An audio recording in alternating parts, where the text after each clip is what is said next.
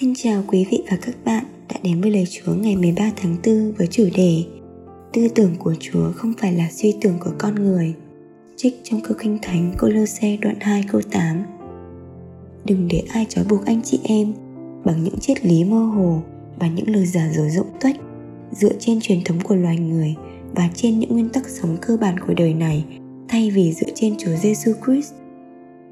Có một sự cám dỗ tinh tế cổ võ những người theo Chúa, hãy sống thực tế. Nghĩa là họ tìm cách thực hiện công việc của Thiên Chúa theo đường lối của loài người, đạt cho được kết quả, trở thành trọng tâm chính. Dường như chúng ta tin rằng kết quả biện minh cho phương tiện. Đừng để bị dẫn dắt đi xa lạc bởi lý luận của thế gian.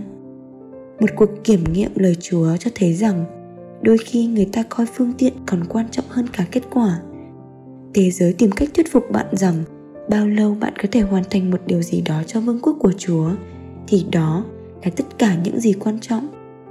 Ví dụ, anania và sapphira đã dâng hiến một số tiền cho hội thánh của họ. Đó là một điều tốt, nhưng họ đã làm điều ấy một cách gian dối. Chúa phán xét họ ngay lập tức. Không phải vì những gì họ đã làm, nhưng vì cách họ đã làm điều ấy.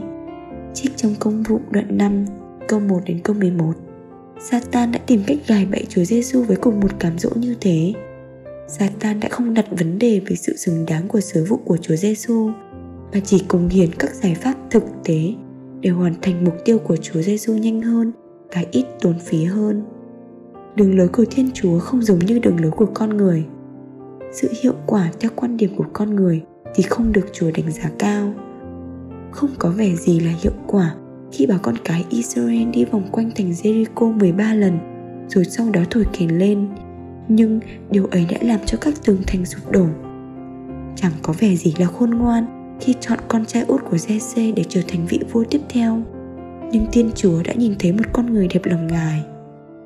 Thoạt nhìn, không có vẻ gì là hợp lý khi Chúa Giêsu chọn 12 môn đồ như Ngài đã làm, nhưng qua họ, Thiên Chúa đã ảnh hưởng diệu kỳ đến thế giới sẽ không bao giờ là khôn ngoan khi tìm cách thực hiện công việc của Thiên Chúa theo đường lối của loài người.